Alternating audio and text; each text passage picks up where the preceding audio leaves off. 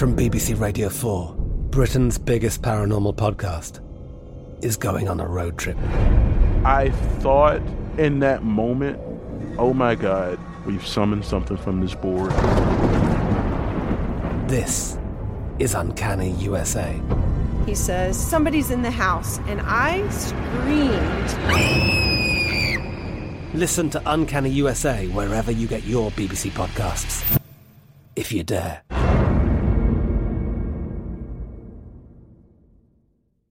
Xfinity has free premium networks for everyone this month, no matter what kind of entertainment you love. Addicted to true crime? Catch killer cases and more spine-tingling shows on A&E Crime Central. Crave adventure? Explore Asian action movies on Hayya. Searching for something extreme? Check out skating, snowboarding, and more on Fuel TV Plus, the global home of action sports. And find crowd-pleasing bops on iHeartRadio's Hit Nation playlist. There's new free shows and movies to love every week. Say free this week in your Xfinity voice remote. This is your moment, your time to shine, your comeback. You're ready for the next step in your career and you want an education employers respect. So you're not just going back to school, you're coming back with Purdue Global. Backed by Purdue University, one of the nation's most respected public universities, Purdue Global is built for people who bring their life experience into the online classroom. Purdue Global, Purdue's online university for working adults. Start your comeback today at purdueglobal.edu. Hey, this is Christina Quinn. I'm the host of Try This, the Washington Post's new series of audio courses. The idea behind Try This is to become better functioning humans without having to comb the internet for countless hours. In our first course, we learned how to sleep better. Now, we're going to learn how to make our friendships stronger. I'll offer expert tips that are doable, and I'll keep it short. So let's do this. Class is in session. Find Try This from the Washington Post wherever you listen.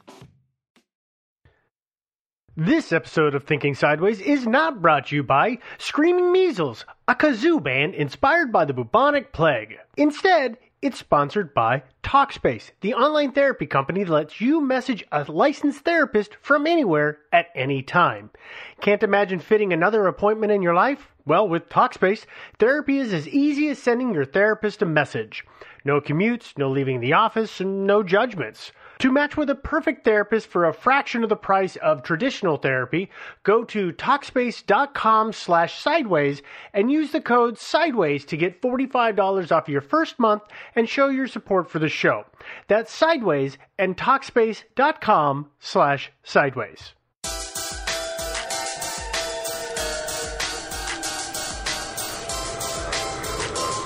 Thinking sideways.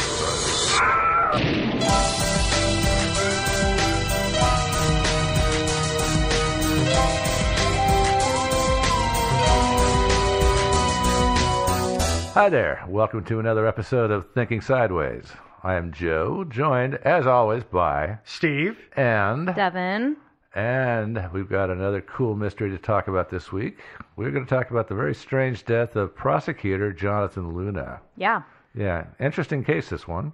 It really it's It's, got- it's, uh, it's a twisty turny one for what a- appears to be so simple on the outside. Yeah, it's uh, it's still confounding people. Fifteen years later, the case is still open. There's still a reward out for information. Uh, before I get uh, into our story, though, I want to just give a shout out to our listeners. Uh, several people suggested this, including Robert, Stan, Judith, and Monique, and probably a few others. Uh, Always. It's, yeah, we've had it on our radar for a long time here at TSP HQ. So let's start our story. Our story begins on the morning of Thursday, December 4th, 2003, 5:30 a.m. Jonathan Luna, federal prosecutor, was found dead in a ditch in Lancaster County, Pennsylvania, just south of the Pennsylvania Turnpike. His body was face down in a very small creek. He had been stabbed 36 times with a small knife and also had what was described as a traumatic wound on the right side of his head. Yeah. So, okay, there we go. We So got our theories. body. Yeah, theories, exactly. We Somebody's are in now a hurry. in competition for who can do the shortest thing before we get to theories. yeah. Joe Uh, won. Yeah. Uh, okay, before we start uh, telling all the great gory details, I want to talk a little bit about Jonathan Luna. Uh, he was 38 years old, an assistant U.S. attorney at the Baltimore, Maryland office.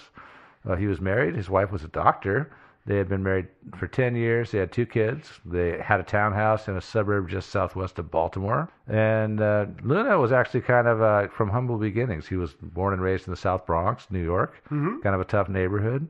And uh, but he was always kind of uh, bookish and into school, unlike a lot of his classmates, and got himself through law school, passed the bar, had several different attorney jobs until he got this, what I have heard is a really good job at the U.S. Attorney's Office. Apparently, it's it's a, considered to be a great opportunity. It's pretty high up the ladder. It is, yeah. So he'd done well for himself considering where he came from. So he'd been doing that job for several years, but unfortunately, it all came to an end on the morning of December 4th, 2003. Jonathan Luna's body was found behind a well drilling business. On, I'm not going to name them because poor guys, they probably get enough phone calls about this one. I'm gonna, I'm not, but they they were on uh, located on Dry Tavern Road which is less than a thousand feet south of the Pennsylvania Turnpike, uh, and just on the sort of eastern edge of the town of Denver, Pennsylvania. Mhm. Tire tracks indicated that Luna had driven onto the property and past the building, parked behind the building for a little period of time, and then from there the car was driven further west to the end of the site and into this sort of creek slash ditch at the rear of the property. Hmm. And they call it a creek, but you know, and I guess it is. It's a very tiny little creek. And it Um, wasn't as if the car had driven into the ditch. No. It just kind of Yeah, tipped over the edge and, and front stopped. Front tires kind of went over the edge. Yeah, the engine was still running. The car was not, you know, wrecked or anything like that. Mhm. Uh, and then Jonathan Luna's body was found below the car, face down in the water. Driver's side door and the fender were smeared with blood. Uh, there was blood inside the car, including some on the floor on the back seat of the car. Mhm. A fair amount from I heard different that places there was a, I've read. like a pool of blood back there. Yeah, yeah. Uh, and the blood in the back seat, of course, led law enforcement to wonder if perhaps Luna had been abducted, maybe forced to lay down in the back of the car for a while. Hmm. Yeah, maybe, maybe not. We'll see. Um, he was uh, well dressed. He was dressed in a business suit, tie, black overcoat. Uh, his wallet was still in his pocket. There were twenty dollar bills strewn about the inside of the car. Uh, so robbery did not appear to be a motive in this particular crime, but it did, you know, frankly, look like a murder. Yeah. Uh, although oddly, when the autopsy results came back, it turned out that Jonathan Luna had died from drowning and not from being stabbed 36 times, which is kind of odd when you think about it. but you can Yeah. you can drown in an inch of water. Oh, yeah, I mean, I know. it's possible, and this Yeah. is an example of it. Yeah, well, you know, he, he would have died of his wounds probably. It's just the water got him first. Yeah, yeah I was going to say it's pretty easy to drown when you've been stabbed so much that you're just dying from losing blood, blood. Loss. Yeah, good point. That too. He- you're just maybe, if maybe you're totally passed out. You've lost so much blood, and you're just laying face down in a creek. Pretty Mhm. easy way to drown. hmm That's a good point. Well, so uh, how did he get to that point? Let's start at the beginning. Uh, the, the last time, the last night he was seen alive, the night before, December 3rd, he was at home working. Uh, he'd been prosecuting a drug trafficking case, and on the third day of the trial, he had decided to cut a plea agreement with the defendants. There were two of them in this case. He was writing up these agreements, one for each, uh, so they could have them ready in court the next morning. He left his house around 11 p.m. and went into the office. Uh, He didn't live very far away. not that far away, no. Uh, pretty quick. I mean, actually, he was really close to a major road freeway slash freeway that dumped out right downtown near his Mhm. office. Uh, and then after that, he left his office at 11:38 p.m. He left his glasses and his cell phone on his desk, which is considered odd by a lot of people. On his desk at work. At work, yeah. Um, uh, it's believed that he needed his glasses for driving, although I'm I'm not sure how badly he needed his glasses for driving. Apparently, because he did actually some driving that night, and apparently he did just fine. So I don't think he needed them all that bad. It might have been like uh, so. My wife wears glasses, but she doesn't need them all the time. Yeah. But she really likes to have her glasses at night Yeah. because it helps cut down the uh, the glare and and that and you know makes it easier to understand road signs. Oh yeah, But yeah. she can still drive. Oh, I can drive She's just fine, Be careful yeah. about it. It's I, not uh, as if she was, you know, it's not as if he was blind as a bat without that. No, no, exactly. I mean, I, uh, I, I don't have to wear my glasses when I drive, but especially at night, I do prefer to because Oh, we prefer you do too. Yeah. probably. No, it's just a, it's really a pain to try to read signs after dark, you know, without your glasses on. Well, anyway, back to enough of that. But also, the phone is considered odd by people. That's, but that's people who are posting on Reddit in the year 2017 or 2018 when people They can't kept- imagine being away from their phone uh-huh. five minutes. Yeah, this was yeah, this was 2003 when this happens. People weren't as you know as married to their phones, so I don't put a lot of weight on that. Mhm. Well, obviously, the police were interested in knowing where Jonathan Luna went between 11:38 p.m. when he left his office and 5:30 a.m. when his dead body is discovered. Yeah. Mhm. So naturally, Uh, they checked, uh, of course, bank and credit card, debit card records, and also toll road receipts because there's a lot of toll roads on the East Coast. Oh, yeah. we have Yeah. none out here in the West, but they're just all over We the have place. toll bridges, and that's about it. Yeah, yeah, Yeah, and even those are few and far between. Yeah. they kind of are. Yeah. Yeah. Actually, we California has tolls, Yeah, that's California is chock full of tolls, and but Oregon doesn't. that's why they have Yeah. better roads than we do, though. Yeah, it's true. That Our roads probably are true. crap. Yeah. But they have uh they've easy passes. Yeah, exactly. That's that's a, that's what people do because otherwise, if you have to stop and actually give some change to a guy, oh my God, Yeah. what a nuisance. Yeah. Oh, that- I'm that- oh which crap! means- I'm I'm fifty cents short. yeah, which Yeah. means waiting in line and stuff. So they have easy passes. You just sail through the. it's little just a check little like thing. electronic thing, Use and it it- you know yeah. links up to the thing, Yeah, and it wireless. you know Yeah. they And- do some places they do them by um, license plate anymore too. Oh, Oh, yeah, because the idea. cameras can read them. Mm-hmm. Yeah. and they're reading your license plate all the time anyway. Anyway, yeah. So yeah, and of course, thanks for thanks for mentioning that because it turns out Jonathan Luna had one in his car. Yeah, he had an would E-ZPass. expect. Yeah, and so between uh, bank records and his E-ZPass records, uh, they were able to reconstruct his little journey. Uh, and I'm not going to give you the whole timeline, but, but you can find it online if you really want to see it. It's in a lot of different places. Uh, the brief version is he left Baltimore, drove northeast across Maryland to Delaware, uh, made his way to Newark, Delaware, where he took 200 bucks out of an ATM, and, and then from there it appears he continued uh, into maybe New Jersey, then off over to Philadelphia, headed northwest to the town of King of Prussia, Pennsylvania. Well, nice name, by the way. Yeah, it's great. Yeah, I don't know if you live there, you call it KOP. What do you call yourselves? do you just call it King or Prussia? What do you call yourselves in, in, King, in King Royalty. Prussia? That's what you Yeah. call yourself. Your Highness. Yeah. So he, but he bought gas there. yeah, he thought there's a there's a little a little thing right off the turnpike. There's not even a formal exit. There's just a gas station right there. Bought gas, uh, also a snack and a soda, and paid with his either debit, I think it's debit card. And uh, from there he continued west on the turnpike to exit 286, which is just on sort of the eastern edge of Denver, and uh, passed through a toll booth. Denver. Pennsylvania. Yeah, excuse me, Yeah. Denver, Yeah, yeah, yeah. Pennsylvania. It's, When when there is a town that is the same name as a major town somewhere Yeah. else, it can get confusing. So Yeah. just want to make sure Yeah. it's Denver, PA. Yeah, it is Denver, PA. Yeah, it's interesting too. He also went to Newark, Delaware. I never even knew until I researched the story there was a Newark, Delaware. Yeah, Nobody Uh, else knew either, even the people that live there. Yeah. At that point, he got off the exit. He had to pass through a toll booth and pay, and, and there he presented a paper ticket. And this is this is one thing that happened is he was using his E-ZPass when he started his little journey, but then he switched to cash for some reason. I would wonder if maybe it's because his E-ZPass only has a certain range. You know, they're only good in certain. You remember? locale, so you remember here TriMet the the the rail system? They used to have zones. Yeah. And you could pay for zone one, zone one and two, or zone one, two, and three when you bought things. I and I don't wonder think if that's they how did. easy passes work. Well, but I'm wondering if maybe it, he was in some weird government paid program that only Yeah. allowed him a certain radius. Uh, Who God knows? It, it's probably not that God important. knows. Or maybe he just didn't want people knowing where he went. I yeah. don't know. But and here's a question too: is um, you know, most of these things would have cameras yeah. attached to them. Is it confirmed that he is the one who you know went and took two hundred dollars out? That you know did all these little Mhm. things. Uh, not necessarily. You know, the Okay. they obviously they check the camera at in the uh, ATM, and I, I've heard two versions of this. One says it wasn't working, period, and the other one The camera? Yeah, in the ATM. The other one I heard is that it was working, and that he had nobody nobody with him, Hmm. and he appeared calm and normal and uninjured. Hmm. So you know, two no, two versions of the same thing. Uh, so I don't know. And then the only other place they were able to find footage was at that gas station that he stopped at in King of Prussia, and their camera was working, but he never appears on film there. Hmm. So somehow he managed to evade that camera. Uh, I don't know if intentionally, probably just accidentally. It just Yeah. wasn't quite pointing in the right direction.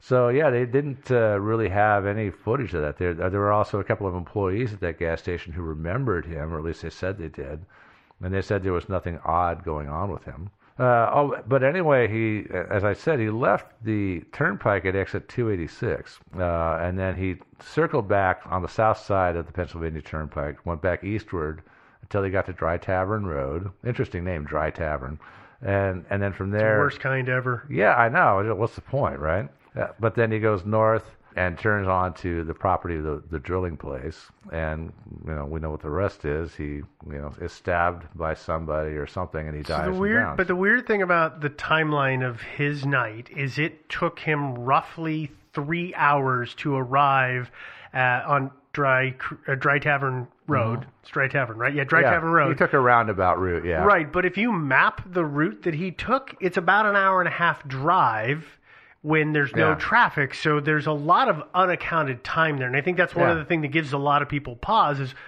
what was he doing in the other hour and a half? Well, yeah, there is there is a chunk of time there, which is like, I mean, a lot of that stuff that he was. Well, we caught him here going using his E-ZPass. We saw the ATM here, so that's kind of accounted for because I mean, it would have taken him about that long to get from A to B. But there is that one little patch where it's about an hour or so, hour and a half, maybe even of just totally unaccounted time. Right. They don't know where he was or what he was doing. Exactly. Which you know he he may well just have been driving around still, well, or maybe he stopped off to buy drugs, buy a gun. I mean, I mean, who knows? See a movie. I mean, I, we don't know. So, the, so the local authorities, which would be the Lancaster County Coroner's Office, uh, ruled the case a homicide based on their autopsy results. Mm-hmm. Again, there were 36 stab wounds, so that is kind of suspicious. Plus, there was that head wound, and they don't say. I mean, I, they, they haven't actually released a lot of information. The case is still open. Yeah. So that means a lot of this stuff is still unavailable. So when they say head wound, I don't know what that means he was hit with a rock, a baseball bat, a crowbar.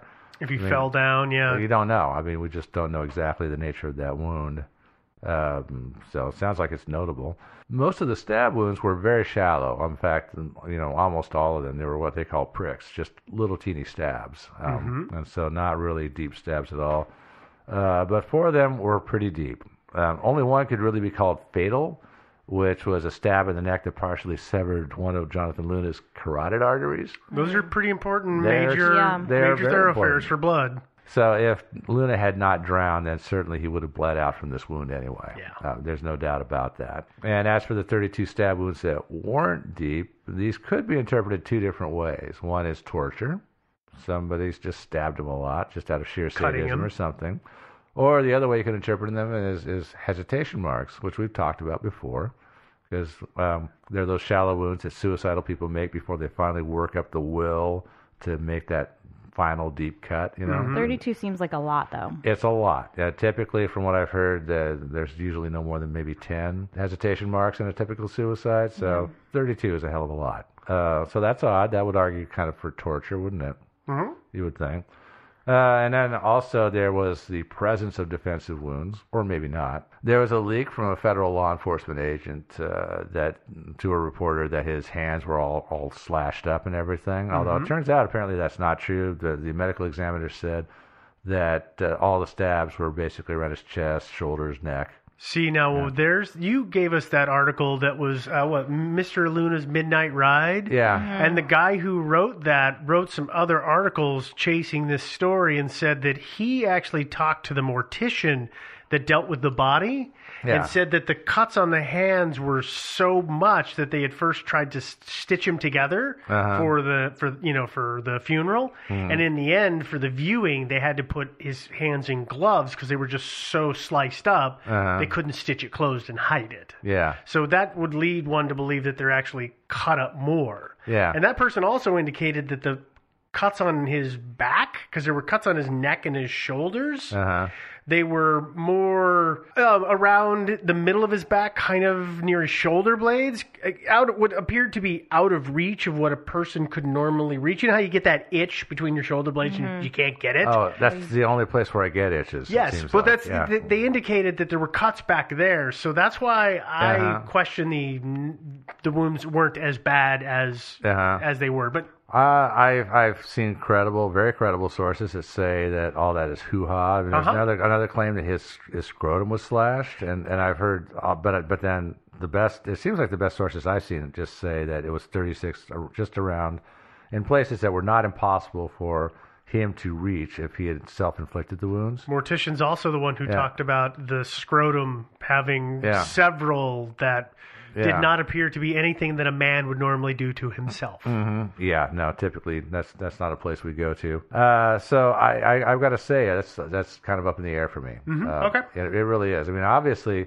if he has a stab wound like you know between his shoulder blades where he could not possibly have reached, that sort of changes things. It does. You know, it really does. But so we're just going to have to like be agnostic on that particular one, I think. Okay. So, based on our crime scene uh, and the wounds and the evidence of his very long unexplained car ride, it looked like, you know, at first blush, that Luna had been abducted, perhaps, and then murdered. Mm-hmm. But then evidence from the car and the crime scene didn't totally support that theory. Actually, not at all. There was there was nothing found in the car. There was a partial fingerprint that was unidentifiable, and a little bit of blood that didn't belong to Jonathan Luna. Those were found in the car, but that was it. Hmm. And other than that, there was no evidence that anybody other than Luna had been in the car. No DNA or hair or fingerprints Footprints. or footprints or anything. And But so, most of the blood wasn't also at the crime scene, right? I mean, most of the blood was in the car. Uh, yeah, most of the blood was in the car. Uh, I, I assume there was a little, there was some on the ground and, and you like know, in the near creek, him. You know, But it was the evidence wasn't that somebody had walked up to him there and stabbed him 36 times and he had stumbled down. Mhm. Right? Oh, At the creek bed. Yeah, Yeah. no, no, th- yeah, Right. no, no evidence for that. No, Right. and no evidence that somebody had been in the car with him either. Right. So, yeah, that would be unfortunate, you know, to be out on your cruise and just go to this total place where you'd never expect to see anybody, and there's Mister Serial Killer waiting Mhm. for you. On the other hand, there was no murder weapon there. Yeah. Which would argue, which kind of argue for murder because you know, a murder you would expect would take it away with him, right? And no Yeah. murder weapon there. It would also explain why most of the blood was like in the back of the car, not in the driver's seat. That would that would maybe be an indicator, yeah. But let's assuming assuming for a second that it was murder, then what would the motive be? And of course, a lot of people wondered, federal prosecutor, did it have something to do with his job? Maybe. So uh, we'll talk a little bit here about his last case because it's kind of relevant, I think. This is the trial for which he was writing up the plea agreements on his last evening. There were a couple of guys, Dion Smith, Walter Poindexter, uh, on federal trial for drug possession and trafficking. And this case wasn't going as well as it could have for, for Luna, which is why he was cutting this plea deal. And, you know, people have wondered could his death have had something to do with this trial, for example, because these two defendants were drug traffickers. Uh, one of them was facing the death penalty. Hmm. Yeah. People were thinking, did it have something to do with these guys? And, and their lawyers actually poo pooed the idea because they said, Of they were- course. Well, naturally. But actually, they make a good argument for this because, I mean, it said that basically these guys were on the verge of getting a really sweet plea deal that actually was very favorable to them, and so they were they were actually happy. Mhm. So that that might rule them out. I don't know. Uh, but then again, he was a prosecutor, so he put other people away. So maybe somebody else was. That's what he did for a living. Yeah. so maybe somebody else was angry. Um, but of course, all that stuff was looked into, and probably his most most dangerous psychotic cases and people like that were all looked at. Uh, they found no evidence to to link anybody to it. Uh, at the investigation ground on, about six or so weeks after the murder, a, a small penknife was found in the mud of the creek where his body had been found. So hey, that's progress. And police say that they believe it was Luna's. Uh, they won't say whether it has blood or fingerprints on it. Uh, and they also don't say why they have concluded it was Luna's knife. I don't know if they showed it to his wife or Or if it had his initials carved in it. that could be that could be it Yeah. too. I I have no idea. So again, well, one of the, one of these days when they close his case and we can look at these records, we might find out. But along about this time, this is along about uh, February 2004, uh, as the case grinds on. Of course, it attracted a lot of press attention on the East Coast. Wait, which case? Jonathan Luna's case? Yeah, yeah, yeah. Okay, because you started Oh, that's a good point. I talked about Dion and and Yeah. And so clarify, Walter. we are still talking Yeah. about We're back the to Luna talking about the. Luna case. I just wanted to talk about a little bit. And I'll talk a bit, a bit more about Smith and Poindexter in their case here in a minute. But around this time, leaks from law enforcement began to appear in the media. Uh, it turns out they had found that uh, Luna had a profile on at least one internet dating website. OK So- Cupid, so- probably. Yeah, I know. Grindr, Tinder. What, what yeah. was the one? that Ashley was- Madison? Yeah. Yeah. Probably that one. yeah. Uh, Or yeah. date.com. So naturally, that this raised the possibility that maybe he got uh, murdered by some very sketchy woman that he met online, uh, Or her or significant other. or maybe that too. That always raises that possibility. Um, and they also found out that he had about twenty-five thousand bucks in debt from a couple of credit cards and a second mortgage. Hmm. So you know, twenty-five thousand bucks. That's not chicken feed. Hmm? Although I guess for a guy making his wage, maybe it's not a life-ending deal either. I don't know. Yeah, I Yeah. imagine he was pretty well compensated in that position. Yeah, Probably. but here's the thing about that is I also feel like I would like to make that assumption, but if you have that much money, you pay your car, your debt off. Yeah. You know, you usually not That's- always, not always. Certainly, there are people who are irresponsible, but if it was well within his means to pay off that debt, it's likely he I would don't- have been making a dent in it. If in he's some the way. kind of guy that leaves the house at 11 o'clock at night and goes to the office and then leaves the office at midnight to come back home because he had to go do more work, he may have just those kind of details just didn't matter. Maybe. Let it be on the minimum payment. I'll take care of it eventually until Yeah, it maybe. piles up, It and, he's, could've been and then that. he's got an OS moment, Yeah. and you know a, a Brandon Suddenly moment, and then he realizes- takes care of it. Well, maybe I mean maybe his wife usually took care of money stuff. Yeah. Maybe I don't know. And Speaking of his wife, oh, by the way, uh, he, it turns out he also had at least one credit card that she didn't know about. Yep. Yeah, which is not. A Don't good we all? sign. Cool. Uh, yeah, yeah, I'm telling your wife. yeah. I, I have bank accounts that woman doesn't know about, but Oh. don't tell her. Yeah, she doesn't We're gonna listen. To, call she doesn't her listen right to the now. podcast. Thank God. Yeah, thank Ho- God. That's hopefully the other nobody- reason I'm spilling the beans here. Hopefully nobody that she knows listens. And I, I don't have an insurance policy on her though. No, not You at all. don't? Okay, not at all. not at all. Gosh, yeah, I do. Uh, but anyway, I. What else? Oh yeah, uh, and I don't know how how how hinky this is. Apparently, he'd taken uh, a lot of unexplained trips to Philadelphia. and He took four just in the month before he died. Hmm. Nobody really knows why he did that. Ashley Madison. Yeah, that could be. Uh, and there was one. He actually had met a woman named Ashley Madison and was going to visit her. Not the dating website. He just met an actual person. Well, if you're gonna have a dating website, I mean, if you're gonna be a skis and have a dating profile while you're married, it behooves you to have your dating profile say you live in a different place. Town. Uh-huh. Yeah. So that if your wife, for some reason, also has a dating profile, Oh, She's that less a likely to shock? find yeah. you. or if she goes on to find you, Uh, you know, Wouldn't that be rude? Uh, Mhm. And speaking of which, I'm sure there's got to be at least several women in America named Ashley Madison. there are. I mean, how do they feel about it? I wonder. They hate it. Oh, I bet they do. Uh, okay, where are we at? Either that or they, they really are having a great time. Uh, okay, there's one other thing I wanted to mention, which is a possible stressor in Luna's life, which is uh, the year before, in 2002, he was prosecuting a bank robbery case. And some cash was brought into the courtroom as evidence in three large plastic bags. And at the end of the day, Luna and an FBI agent had to take it to the, the vault, the evidence vault in the courthouse. Well, uh, 10 days later, it was discovered that one of those bags was missing, had $38,100 in it. There was a little scandal about that, made its way into the press, and uh, it, it, everybody came under suspicion, including Luna. Even the judge was interviewed by the FBI. The FBI being federal courthouse, FBI jurisdiction. Yep. So they were investigating this. The investigation was still ongoing, and they had, at this point had no suspects. They were polygraphing everybody, and according to leaks from law enforcement. Uh, he was about, Luna was about to get polygraphed himself for this particular thing. And so that may have been a stressor in his life. Okay. Now, I personally don't think he stole the money. I mean, I but he it- might be stressed that this is a giant screw up Oh, yeah. and a, a black mark on his record. Uh-huh. Oh, yeah. Well, he was the last person to be in possession besides that, F- that FBI agent. So, yeah. And then one other law enforcement leak came out. It turns out that uh, law enforcement discovered that Luna had filled out an online application for a loan for about 30,000 bucks in 2002 and apparently he canceled the application right about the time that the money disappeared.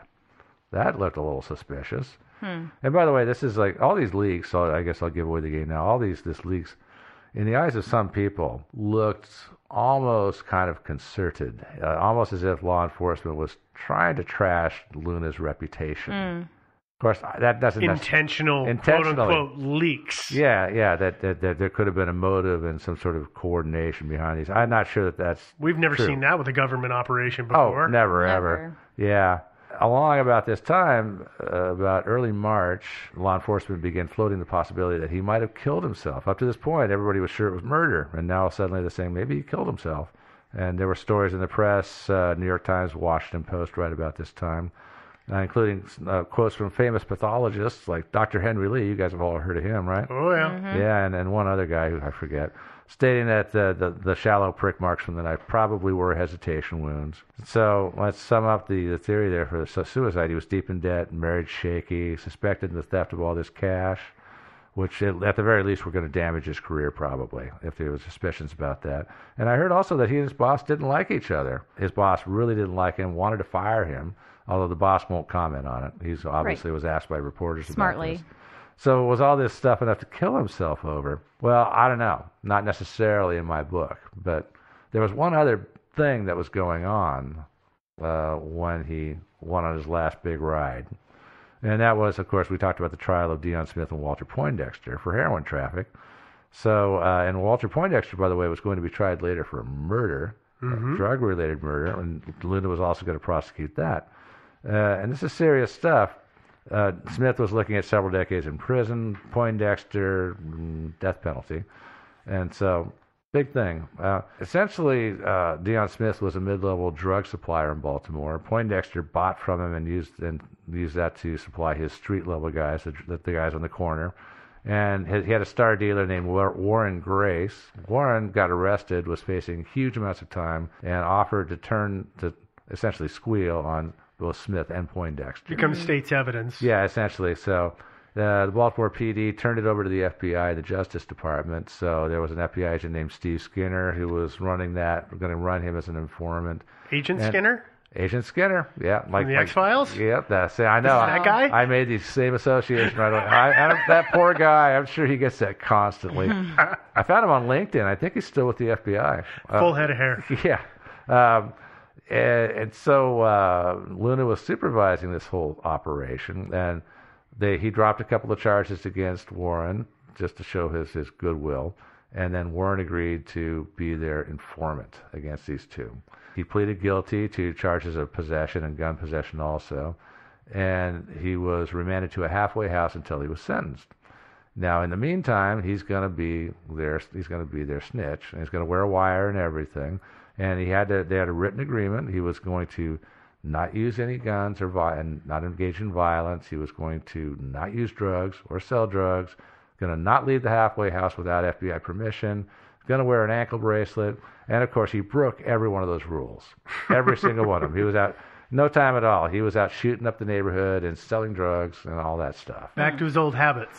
Yeah, yeah. So he was. Um, it's it's kind of ironic, you know, that they that he was their he was their special informant, and they were really overlooking all this stuff because he was wearing a wire and getting some good information on Smith and Poindexter. So, but but at some point, uh, it seems to me like they got their priorities a little skewed because I mean, here's Warren, who is at least as big a menace to society as these two guys are trying to put in jail, and they're and they're kind of covering for him Yeah. while they're trying to lock these other two guys up. It's It a two for of one deal. Yeah, it's not Yeah. good. No, it really wasn't a good situation. Anyway, Smith and Poindexter were arrested May 2003, both for heroin possession and trafficking. Of course, Walter Poindexter arrested for murder. That was the murder of a guy named Alvin Jones, drug related, as I said.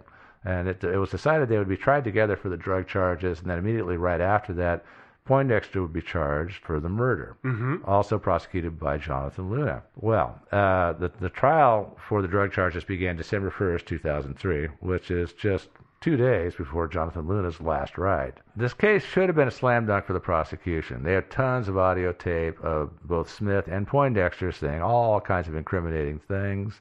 And of course, they had Warren Grace's testimony. Their star it all up. witness. Their star witness. But unfortunately for the prosecution, uh, Warren did not turn out to be as credible a witness as everybody had hoped. What? Yeah, believe it or not. Uh, and it, Jonathan Luna approached the defense team at lunchtime on Wednesday, December 3rd, and offered them a plea deal. And that's the one he was working on on the night that he disappeared. So this was what's going on in his life the day that he left Baltimore for his big long car ride. And did it have a bearing on him winding up dead? Well, maybe. We got to talk about all that in our theories. But before we go to theories, let's take a quick break for a word from our sponsors.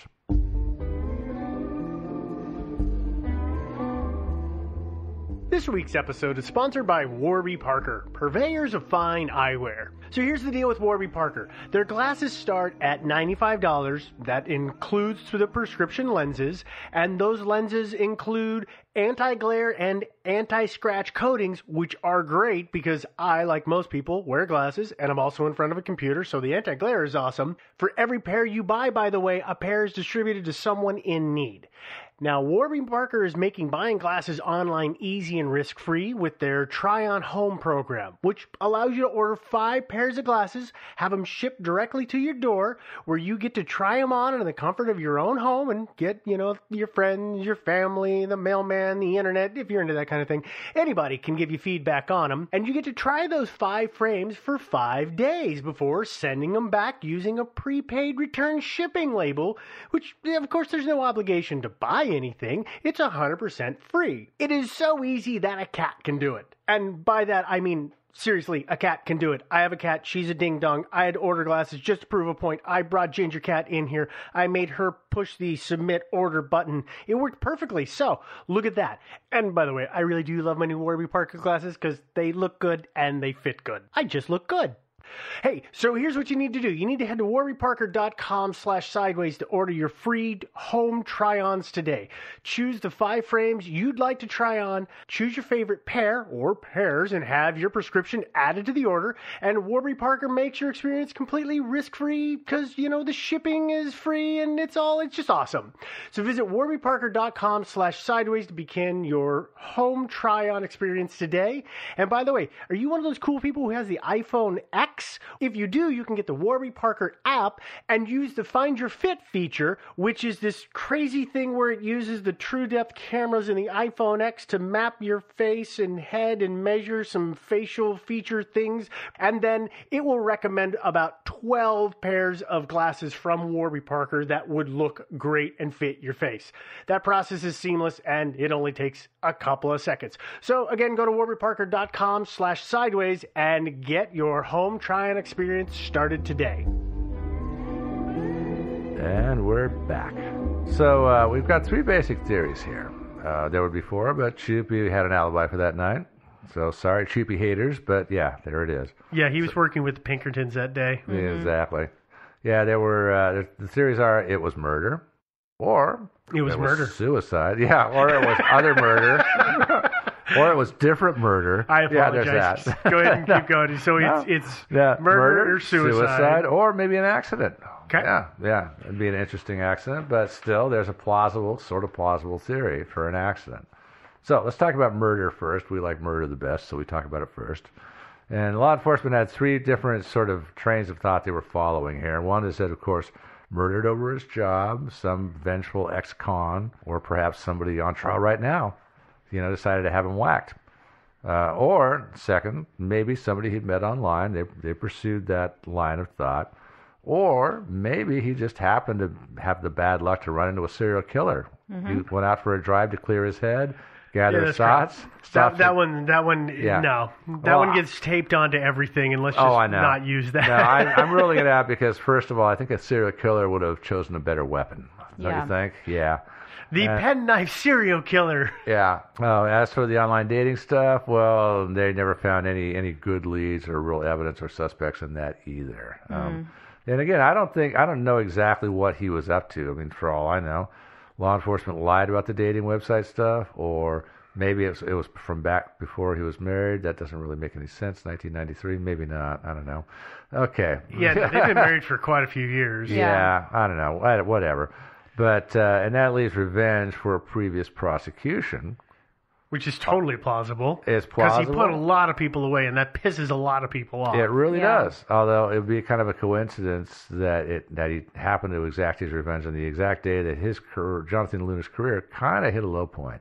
Well, but you know, Yeah. but okay, so I will I Still, will object not- to that right now because we're using legal terminology Yeah. and say that phrase because you could say that his his career was kind of imploding for Uh-huh. the year after that money went missing. If he had been killed four Mm-hmm. Well- or died four months prior to that, we Uh-huh. would probably be saying, well, and obviously his career was on a downturn because he had this other, you know, I mean, Yeah. there's cases that always Well, go it- it not wasn't- according to plan. Well, as far as his career went, the money wasn't his big problem. But, but we'll talk about that in a minute. Okay. Uh, yeah. It could be that Smith and Poindexter, who were on trial just then, had ordered a hit on Luna based on the dumb criminal reasoning that if the prosecutor is killed, then the prosecution goes away. Isn't that how it works? Yeah. Well, I I mean, I guess I don't have as much of a problem with it being involved with that case as I think a lot of other people do because Uh-huh. in my mind, you know, they're a part of gangs. Yeah. It's not as though they were just these two men who happened to Yeah, be they're part of an organization. they were part of an organization and Yeah. granted they knew and their lawyers knew that they were about to get a really good plea deal but it could have looked from the outside as though they either it was obvious that Warren had snitched and they were like well these guys are going to snitch too and we have to get rid of the prosecution for some reason that makes sense or yeah, okay. it could have been that t- it looked like to them that the way that logic follows, right? It's not a good logic, but that getting rid of the prosecutor means getting rid of the prosecution. Yeah. And that it looked like from the outside that these guys were going to go away for a really long time. Maybe even one of them was going to have the death penalty enforced on them. And, and, you know, to some outside game member, it was worth killing this guy to get rid of that Yeah, maybe- possibility. I mean, I don't think the plea deal itself negates their threat or somebody that they cared about them the Mhm. threat.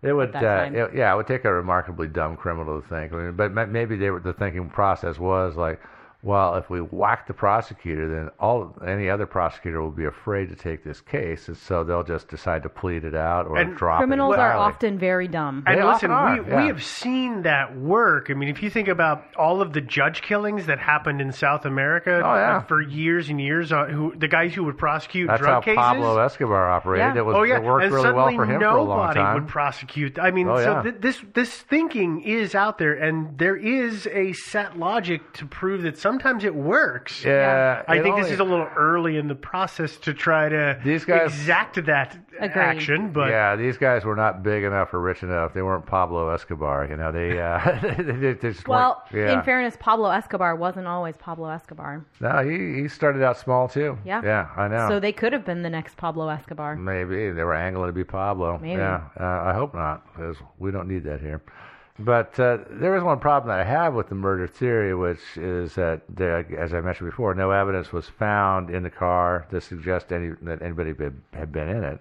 Uh, tire tracks don't indicate a second vehicle at the scene, so how'd the killer get away? You know, there were no footprints, like say in the mud at the, at the edge of the creek, that didn't belong to Jonathan Luna. Yeah. So I guess I don't. I also don't have as big a problem with that as you do because Yeah. I, there's so much time unaccounted for in his night. Yeah. And particularly near the end of his night, Uh-huh. that we don't. Um, it's possible that he could have, you know, been meeting somebody on the side of the road, gotten stabbed Uh-huh. a bunch, hopped back in his car, or fallen into his car, or whatever, Mm-hmm. And knocked drove it in drive and then it's been like, automatic. oh god, been super disoriented and kind of run There- into a. Yeah, I mean there is that possibility. I mean it, it does the evidence does indicate, like I said, that he drove behind the building and then stopped Mm-hmm. the car, Mhm. and then the car Wow. goes again and goes into the creek. So maybe somebody attacks him there Yeah. at that spot where he stopped. And I he yeah, I had the creek. exact same thought that so, there's Yeah. a fight goes on. I still think the blood in the back seat is the thing that mm. makes me think Yeah. that he had to have been in the back seat because if it's his hands and then his neck and all of that. There would have to be a lot of blood soaking through the seat for it to Uh. have reached the, the back of the car on the Yeah. floorboard. Well, if it's a So it bucket indicates seat, it- it can kind of go down between the back and the and the, and the bottom of the seat. yeah, seat. okay, but you know? to me, it indicates more that he was in the rear of the car for some reason. Mhm. So then, whatever happens, whoever does it walks away, and then he clambers his way into the driver's seat to try and get away. But all he's able to do is, as we just said, knock it into gear, and the car just idles forwards until it thunks off the edge, and then he gets out. and it gets high centered and can't keep going. yeah, and he gets out and stumbles into the creek, something like that. Yeah. yeah, Like that girl possible. that wrecked in front of my house. You know, he gets out all drunkenly, tries to figure out what's going on, except he is literally dying Yeah. and Yeah. falls off the edge of the creek. Yeah. Yeah, But I don't know. Uh, but then there's there's the knife. So what happens is that uh, maybe the killer walks up to him, you know, and where he's laying face down in the in the mud and the water, and drops the knife next to him. Maybe. Well, they didn't find Or- it until six weeks later, so Yeah. it could have been planted, or that Yeah. could have also not been the murder weapon. We don't know. Could have been a random pen knife. Yeah. It could have been one that he had in his breast pocket all the time and just fell out as he fell. And Mm-hmm. And it was neutrally buoyant, like hard drives, and so it Yeah. floated the whole. It floated a while downstream. Yeah, speaking of uh, hard drives that are lost and found, this one did sort of happen right around the time that Ray Gricar disappeared. Yeah, it did. Also. Yeah, Mr. There- Gricar. There, there were some a few people that did actually draw some some Oh lines yeah, in between believe the me. cases. Suggestions for the Luna case came in like wildfire Yeah. after we did the After Ray Ray Gricar. Gricar. Yeah, yeah, I know. Um, well, so that's it for murder for now. But uh, let's get let's go on to something else. Accident. Uh, this is a hypothesis uh, that law enforcement came up with, which is which was that given his problems, especially with you know the cash thing and everything else, he might have Luna might have staged his own abduction and a ploy to kind of gain sympathy and maybe Mm. divert some attention from his poor performance in the trial that was going on that week, and also, of course, the, the whole money thing. Yeah. And even if he wasn't guilty of stealing the money, just for me, taking a polygraph, especially something that could be a kind of career-ending kind of thing, would be stressful enough. Even Well, if you're- especially yeah. because it turns out polygraphs Aren't not so accurate. No, they're Yeah. not. They're not at all. Yeah. All, you know, the, all they measure is how nervous you are, not Mhm. how truthful you are. Yeah. So Mhm. that's it, it. Really isn't fair in a lot of ways. Perhaps he takes a drive to clear his head a little bit, hatches this idea of faking an abduction, gets out his pocket knife, starts sticking himself to make it look like he'd been tortured, you know, by by his abductor. Cutting his hands up. Yeah, yeah. Uh, he drives around until he finds a suitable place uh, where he stabs himself more deeply to make it look like a real attempted murder. Uh, but unfortunately for him, he screwed up and severed his carotid artery. Mhm. Starts bleeding like a stuck pig. Whoops, didn't mean to do that exactly. And of course, as you know, if you cut the carotid artery, not only do you bleed a lot, but your blood flow to your brain Yeah. Is is- cut off. Yeah. It's diverted. Pretty much, well, it's yeah. diverted. I mean, you still got the one on the other side that's still, but still, you know. You're at 50% capacity. That's not good. No. not good at all. That's So, not what you want. Yeah, he, he might not have been too clear-headed in his final moments. But that might explain why the car winds up partially in the ditch and he winds up face down. Maybe he thought it'd be a good idea to get out and stumble into the ditch for some reason. Again, his brain probably wasn't working at capacity. So Fall I- trips, falls down. You know. Listen, I can I can see where this theory is going. This is much like what's his name, Anthony Weiner years ago when he said I was hiking the Appalachian Trail because it was the first thing that he thought of to try to get out of trouble. Uh-huh. And this could be the same thing. Ray Ray, uh, Ray Gricar, Jonathan Luna is suddenly like, what do I do? What do I do? I'm I'm gonna get attacked. I'm Uh-huh. just gonna get attacked. Yeah. But it's just, it's such a screwy idea, and it took him so long to go about it Mhm. that it. It seems im- it doesn't seem like it's a real idea. If somebody does this, you would think they would just like drive off into the hood and cut themselves up and then dial 911 and say I've been attacked because that's an easy way to get out of it Yeah. This seems like a long drive and a lot of stuff to do Yeah. before going and starting his sympathy campaign. Agree. Mhm, Yeah, I mean, it definitely would have made more sense to um, really, you know, I mean, uh, just go down and pick a fight with some homeless guys and get beat up real bad, and then and then go like just throw yourself down in an alley where the police will find you. I was like gonna that, say you know? for a, a guy like Luna in Baltimore, it probably would not be so hard to get real beat up. probably, For real. Probably not that and hard And actually at all. probably less painful than cutting Stabbing yourself, yourself? 36 times. Uh-huh. On the hands, yes, that's it. Just Yeah. it's illogical. Yeah, I, yeah. This To quote is, Spock. this one is not impossible uh, at all, but it's it's a little bit of a stretch, I would say. Okay. Yeah. Well, so we've done murder, we've done accident. What's left? Hmm. Suicide. Uh, so we already talked a bit about some of the stressors in Luna's life that might have made him want to take his own life. Um, he had, again, we're talking possible marriage issues, debt, uh, legal jeopardy from the missing thirty-eight thousand bucks. His boss didn't like him. His job was maybe in jeopardy also.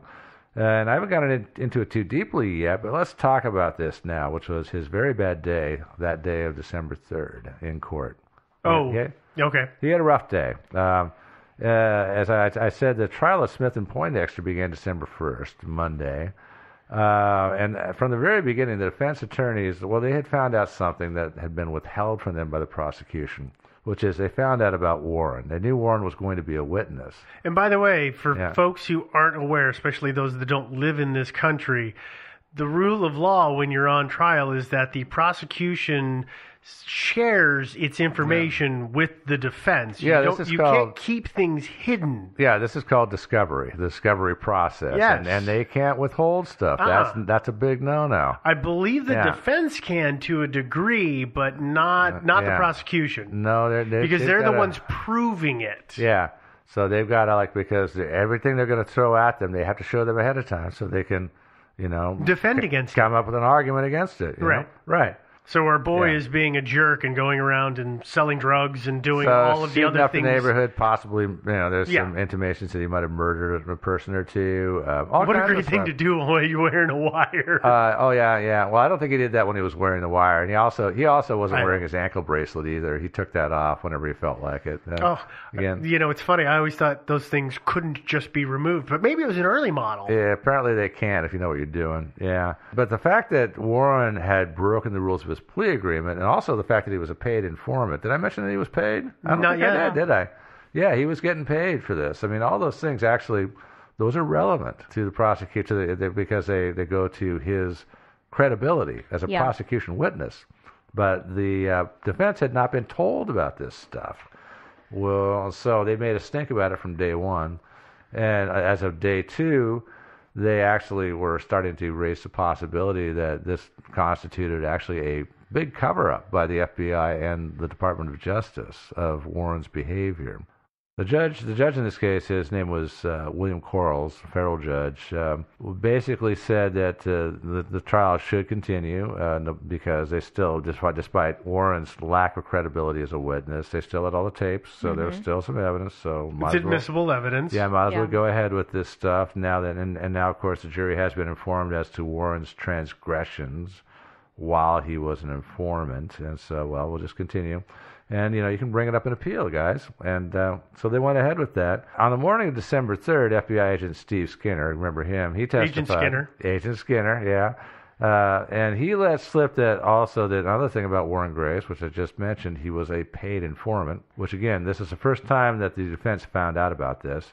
As you can imagine, they hit the roof. They uh, were very upset about not having been informed of this because, I mean, obviously, if the guy's getting paid, he's got an incentive to just say whatever the prosecution wants, right? Absolutely. Yeah, it, it damages his credibility with the jury, or at least it should, right? Yeah. He becomes a yes Yeah. man at that point. Yeah. Or puppet. Yeah, so uh, at this point, of course, Skinner went on to, to actually admit to all of Warren's violations of this plea deal, which they had turned a blind eye to. The defense at this point made a motion for dismissal of charges based on prosecutorial misconduct, and again, on this FBI prosecution cover up of all these crimes Hmm. of this guy, really, who should not have been an an informant. He should have been arrested and locked up. Yeah. And uh, Judge Quarles refused to dismiss, but he did agree to schedule an investigation into the way Luna and the FBI had handled their informant. So this is not good news for Jonathan Luna, and also for if FBI agent Skinner. Definitely could be a career-ending kind of thing. This investigation into the informant, but also the fact that he had basically withheld evidence. Kind he was of gaming the system. Yeah, and so It looks uh, like he was gaming the system anyway. yeah, no, it's it, it's it's prosecutorial misconduct, really. And so Jonathan Luna started that week just a few days before with this easy slam dunk drug case, and now two days later it's blowing up in his face, big time.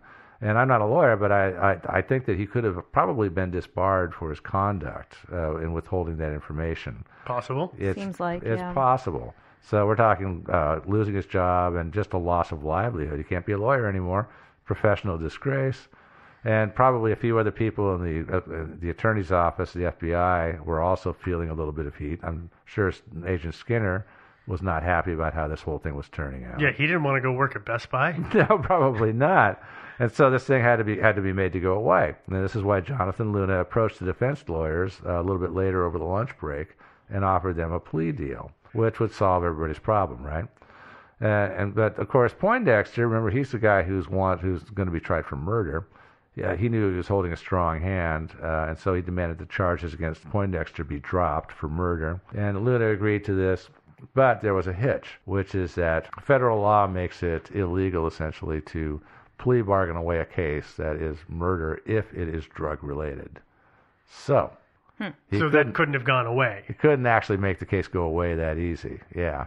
And so he was kind of caught between a rock and a hard place. And unfortunately for him, he couldn't really gloss over the drug angle of this whole case because he remember he was going to prosecute the murder, and he'd already he'd already built his case. He'd already submitted briefs and documents and all kinds of stuff documenting Through the discovery process, right? yeah, the documenting that this murder was indeed very, very much drug related. Right. So, so he's got to square this circle somehow.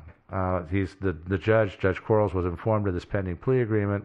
Told Luna to have it ready in the morning for him uh, at 9:30 the next day. So he goes back to his office to do a little creative writing. But like I said, it appears he was having a little trouble squaring that circle uh, because when he left his office later that night, the Smith agreement was all done. The Poindexter agreement was only about half done. Uh, they were found the next day on his computer by another lawyer in the office. And so Jonathan Luna perhaps was looking at professional ruin with the way this, this case was going. Now, could this possibility of professional ruin and loss of livelihood could it drive a man to kill himself? Yeah. I would say, yeah. It could. Sometimes it does, sometimes it doesn't. Yeah. Yeah, it just depends. I mean, Yeah. a lot of it depends on on uh, all kinds of stuff, Oh, yeah. imponderables. I mean, we don't know, but I definitely I would say that uh, it was, you know, definitely entirely possible that his very very bad day was the thing that sort of tipped him Tipped over him over the edge. Yeah. into the into the whole suicide thing. Yeah. That and Yeah. working at Best Buy. Yeah, yeah, the possibility of working at Best Buy. It's not the worst job ever. No, probably not. I've actually had Walmart some- greeter, that's the worst job. Oh, Maybe.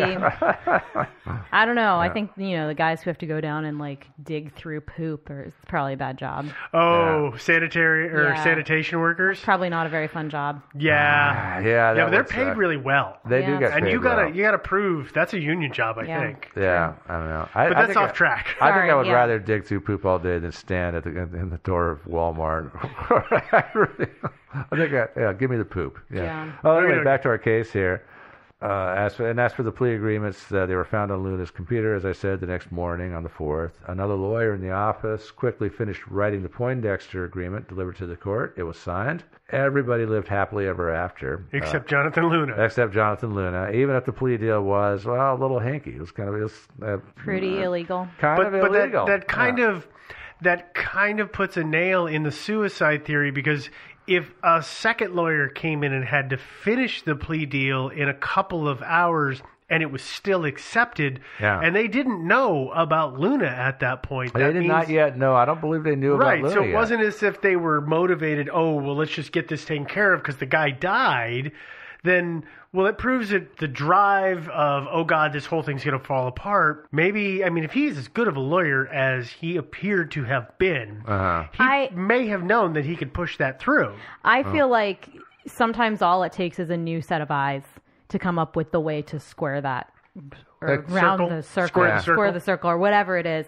I mean, you know, sometimes it's it's it can seem like you know in his brain, on top of everything else, it's like, oh my god, there's no way I can make this legal. I'm already in trouble and kind of you know in bad shape with things maybe being illegal. If I push Yeah. this through and it's also illegal, it just adds to the pile of stuff Yeah. that people can bring against me. Yeah. I don't know how to figure this out. And then a new lawyer comes in and is like, I don't know. Just, yeah, this is an easy solution in my brain, but other people would never think of it. Well, and also, um, it, it may be if these rumors are true that uh, Luna's boss didn't like him, and was out to get him, then Luna's boss obviously would catch this. Would have and, been looking for a reason. And and it would be the sort of thing that he could actually, you know, I don't know how much of a stink you want to make because it's embarrassing to your office. So it's He's- one of the things that get it would get Luna fired, but the other guy. The other lawyer probably talked to the same boss and said, "Gee, boss, what do you want to do?" And the boss probably said, "Just make this go away." yeah. well and You that's know? the thing is that i know So, i double can't remember the, there. the boss's name it's biagio or there's Yeah, a it there's a biagio name. in there or something Yeah. but um, I mean, he didn't like Luna, so it may Yeah. be that Luna realized that even if the plea deal could be completed and go through, the boss was going to fire him. But at that point, if the boss fires him, while it might be a bit of professional disgrace, it's not professional ruin because he still would have his license. In theory, yeah. He would still Unless- be able to practice law. Well, yeah, unless the boss decided to say make a, make a stink out of the whole withholding of evidence and just say, look, I'm going to refer you for to the, to whatever they have. They have their office of IA, internal like the- affairs of some yeah, kind. like the office, you know, the, you know, office of professional responsibility, like the FBI has. You know, I suspect, yeah, that if if you know you go, you go and say, "Yeah, I got fired from my last job because I um, withheld a lot of evidence and wrote an illegal plea deal," Yeah. that's going to throw up some flags. Most guys that are in you're that gonna posi- better call Saul yourself. Just like Willie McRae, people who get fired from those kind of jobs, they go into private practice. Yeah, They- better Yeah. call Because Saul. then you don't have to tell anybody that. Uh-huh. You say, I left working for the U.S. government because there, it's a crock and a crooked system and It blah, blah, all blah, just, flat earth. It was all just bureaucracy and Yeah. putting away poor people, and I hated it. Yeah. Right. Because I love the poor. uh, now that'll be five hundred dollars. yeah. Well, let's. Uh, but let's talk about. Let's go back to the murder theory for a second. Um, so we already We're talked about. circling back on this Yeah, we're going to circle back for us just a second because there's been a lot of. There, well, I don't know how much, but I know that people. There's actually been at least one book written about this case. A lot of intimations out there that perhaps um, it might have been FBI, et cetera, DOJ, some people in the government who murdered Luna uh, for the simple reason that yeah, there was this this big explosive, scandalous cluster that had come up in this trial, and it was going to because of because of the uh, the defense had found out about Warren Grace's conduct, and the fact of the matter is, is that they basically protected a real menace to society out there in the street out there, instead of arresting the guy. That's a little scandalous. And maybe some people wanted to keep that covered up, and maybe Jonathan Luna basically said, you know, guys, I can't, I can't cover this up in good conscience. I can't conscience. I can't do that. And so they decided, well, okay, Jonathan, what we're going to do is find somebody else to write that, uh, write that agreement, and we're going to whack you. So know. you so, d- wait, so you have turned what you initially stated as revisiting the murder theory into a giant government cover-up theory. a giant conspiracy. So you've actually added your fourth theory in, sir. Well, and the reason I'm well, the, well, it's murder though. But the reason I brought I, I just bring it up is I don't want any of our listeners to start doing a little reading on this and just say, "Wow, they totally missed this whole government conspiracy thing." But hmm. well, I picked up on it. So if you look at that, I mean, what's the, you know, it, I, I could see where if Luna was not going to be a team player, they said, well, what are we going to do about this? And so they, they, they arranged for him to be killed, and then they sort of, you know, they, they pursue the investigation as good as, as well as they can, and then they just start leaking all this stuff to the press, as I mentioned It's a before. smear campaign. Well, kind of a smear campaign, and then and, and then and then it's like if they find any evidence of, of uh, any actual murder at the site, they just sort of quietly, you know, ditch that, and and they keep leaking stuff and leaking stuff, and then finally it's just like, yeah, it must have been suicide. That's the best we can come up with. Okay. So that's that's kind of the theory that's out there. But di- Now- but he was right. I mean, he was actively writing Yeah, it might have plea been. bargain, wasn't he? Yeah, yeah. Well, he was. I think you know. I but you know, you never know. He might have had a change of heart. He had at least one conversation on the phone with somebody that we don't know who it was. So he might have had a change of heart. But here's the here's the deal: is that if he had a change of heart and just said, "Look, I just can't write this," then somebody could have said some somebody else from his office or whoever could have just said, "Okay, here's what you do." Jonathan, we just need you to keep your mouth shut. You don't have to write it. All you got to do is go to the men's room, go to the dirtiest toilet, drink a cup of water out of that toilet, then go to the ER, and you know because you're going to be sick as a dog, and you've got a credible You excuse. basically become indisposed and You'll therefore indisposed. cannot Yeah. be responsible. and then somebody else will step in and write it for you. You know, and we'll make the whole thing go away. Yeah. that would have been an easier way rather than oil or driving around yeah. for four, four and a half Ipecac. hours in the countryside, stabbing him repeatedly with a knife. You know, and trying to find a good suitable spot for you know for the final coup de grace. Yeah, it does seem to me that if the FBI were gonna kill him, Yeah, they would have done a better job of it. you would think, Or I like mean, a cleaner It seems like a really random, weird murder, don't you think? Yeah. yeah. I mean, yeah. They But it's should've- just yeah, it's all And really also- random and weird. Well, and here's the weird thing: is uh, the guy's office was in freaking Baltimore, for Christ's sakes. I mean, it's one of those cities that alternates with like Detroit and New Orleans and a few other places, the murder capital.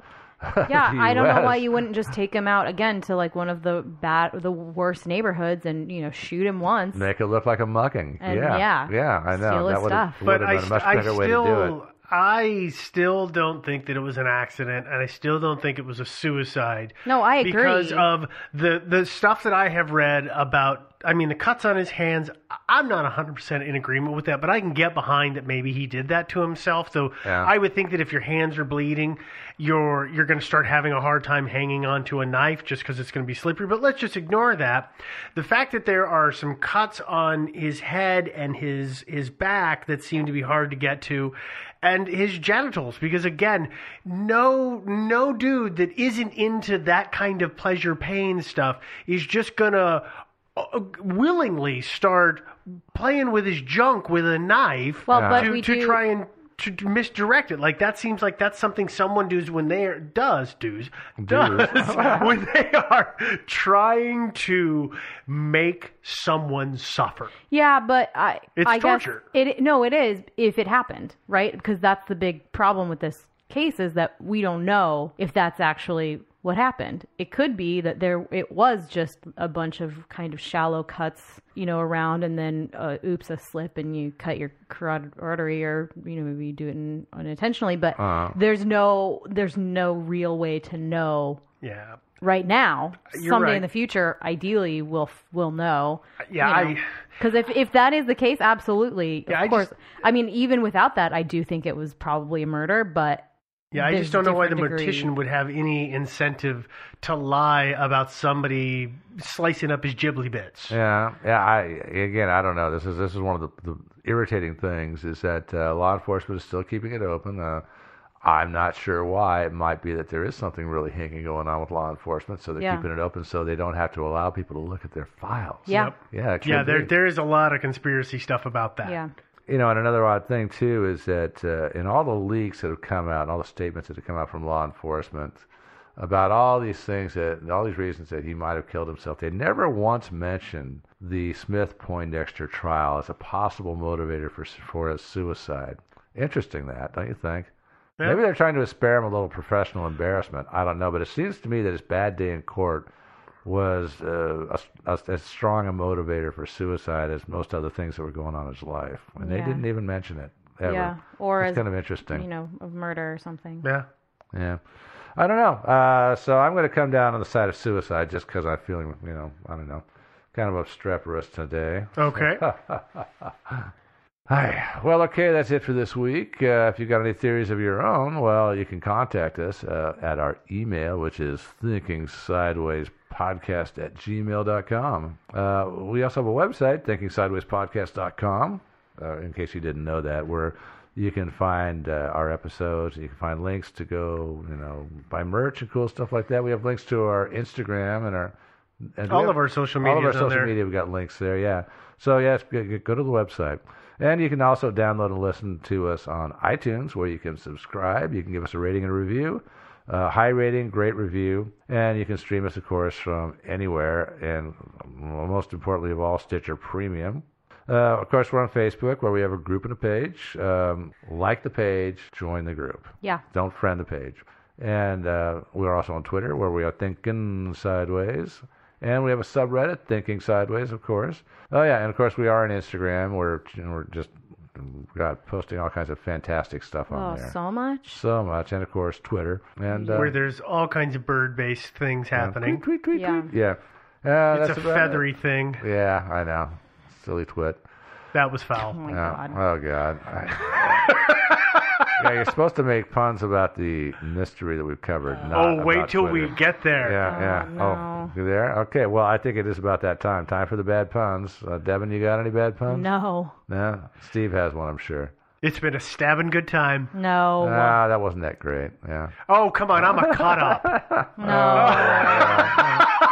That was Oh even my less great. God. Yeah. Okay. All right. I got nothing. I'm not going to make fun of some poor guy's murder. Shame Me on you, neither. Steve. Yeah. Oh, that's just because I, I Yeah. cut you out and you're upset about it. Yeah, you outclassed me. Uh, all right. See you guys next week. Bye, guys. I got a Ginsu knife.